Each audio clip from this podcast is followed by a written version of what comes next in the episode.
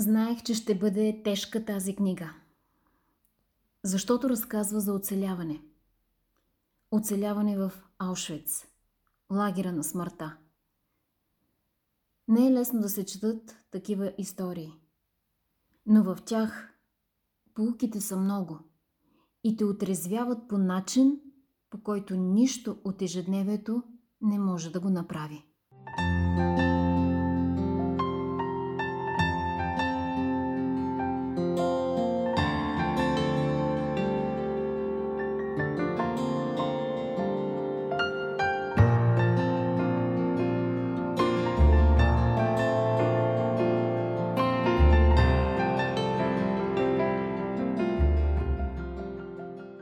Радвам се, че сте избрали да бъдете с моя подкаст. Аз съм Катя Купенова и обичам да споделям неща, които ме вълнуват, които ме насърчават по някакъв начин, които ме мотивират и ми помагат да променям стила си на живот в една по-добра посока. Може да ме слушате в YouTube, в Spotify или в Facebook. Научих за авторката на книгата Изборът, Едит Егер, от на Опра Уинфри. Тя беше гост там и толкова много ме впечатли разговорът с нея, защото виждах как е успяла да съгради живота си, след като е бил разбит на парчета. И физически, и психически. След престоя в Аушвиц. Не само го е съградила отново, но е станала терапевт, за да помага на хора с дълбоки травми в живота си. Изключително добре е написана книгата й, публикувана през 2017. А тази жена е на 91 години в момента и все още се появява като мотивационен говорител тук и там. Може да намерите клипове с нея и в YouTube. Ще споделя с вас двата най-големи урока, които ми даде тази книга. Първи урок. В живота ни ще има моменти на разочарования, болка, страх, неувереност. Не можем да избираме кога и как ще ни застигнат. Но изборът как ще реагираме на всичко това остава изцяло в наша власт. Истината е, че лошите неща се случват на всеки. Не можем да променим това. Когато погледнем акта си за раждане – там никъде в него не ни дават обещанието, че животът ще бъде лесен. Понякога се случват ужасни неща с нас или близките ни и ако останем заседнали здраво в травмата си или скръпта си, ние се обричаме да живеем живот на затворник, съзнателно лишил се от свободата.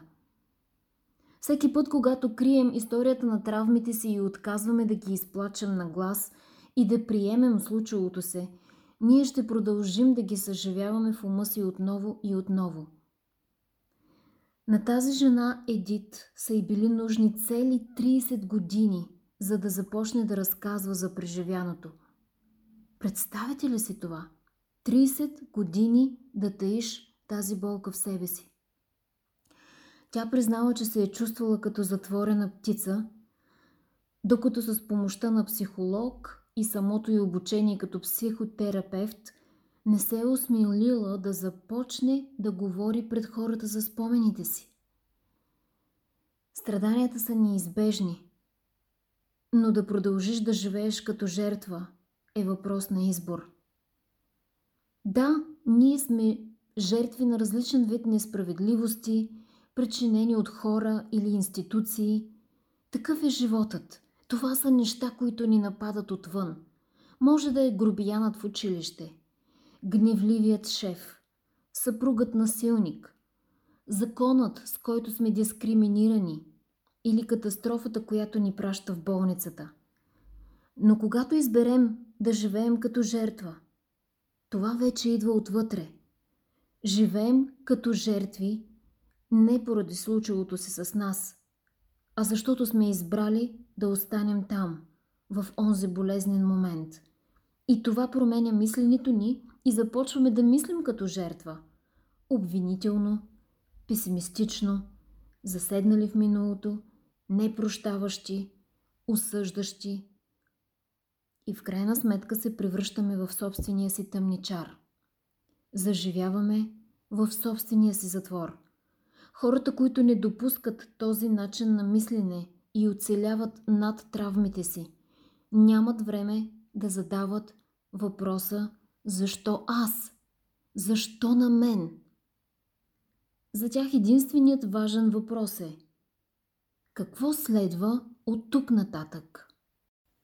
Втората важна полука, която си взех от тази книга е Никой не може да ти отнеме това, което си вложил в ума си. Едит е само на 15 години, когато семейството й е откарано в Аушвиц. Преди да я разделят от родителите й, майка й и казва точно това. Едит, не знаем къде отиваме. Не знаем какво ще се случи с нас. Но помни, никой не може да ти отнеме това, което си вложила в ума си.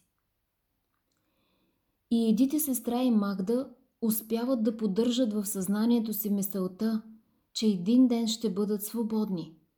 Всъщност, мисълта, която й помага да оцелее, е тази, която си повтаря всеки ден. Ако оцелея днес, утре ще съм свободна. Ако оцелея днес, утре ще съм свободна.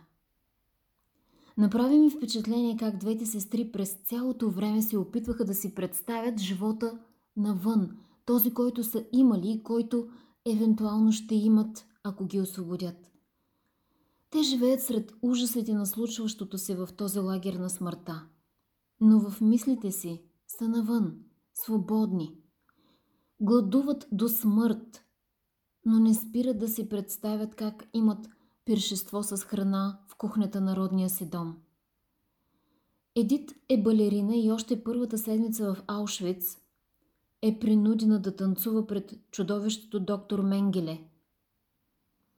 Тя танцува, представяйки се, че е на сцената на операта. Само и само за да се справи. Защото никой, който не се е справил в Аушвиц, не е между живите. Тази жена разказва покъртителни неща в книгата си. Наистина е важно с какво храниш ума си, какви мисли влагаш там. Защото мисленето ни до голяма степен определя хода на нашия живот и начина по който преодоляваме препятствията по пътя си. Тази книга остави дълбоки следи в мен. Не зная дали българските издатели ще я издадат, но ако имате възможност да я четете на английски, силно я препоръчвам. В нея открих много съвети от една силна жена, които без съмнено ще се опитам да прилагам на практика, за да бъда една по-добра версия на себе си. И днес, и утре.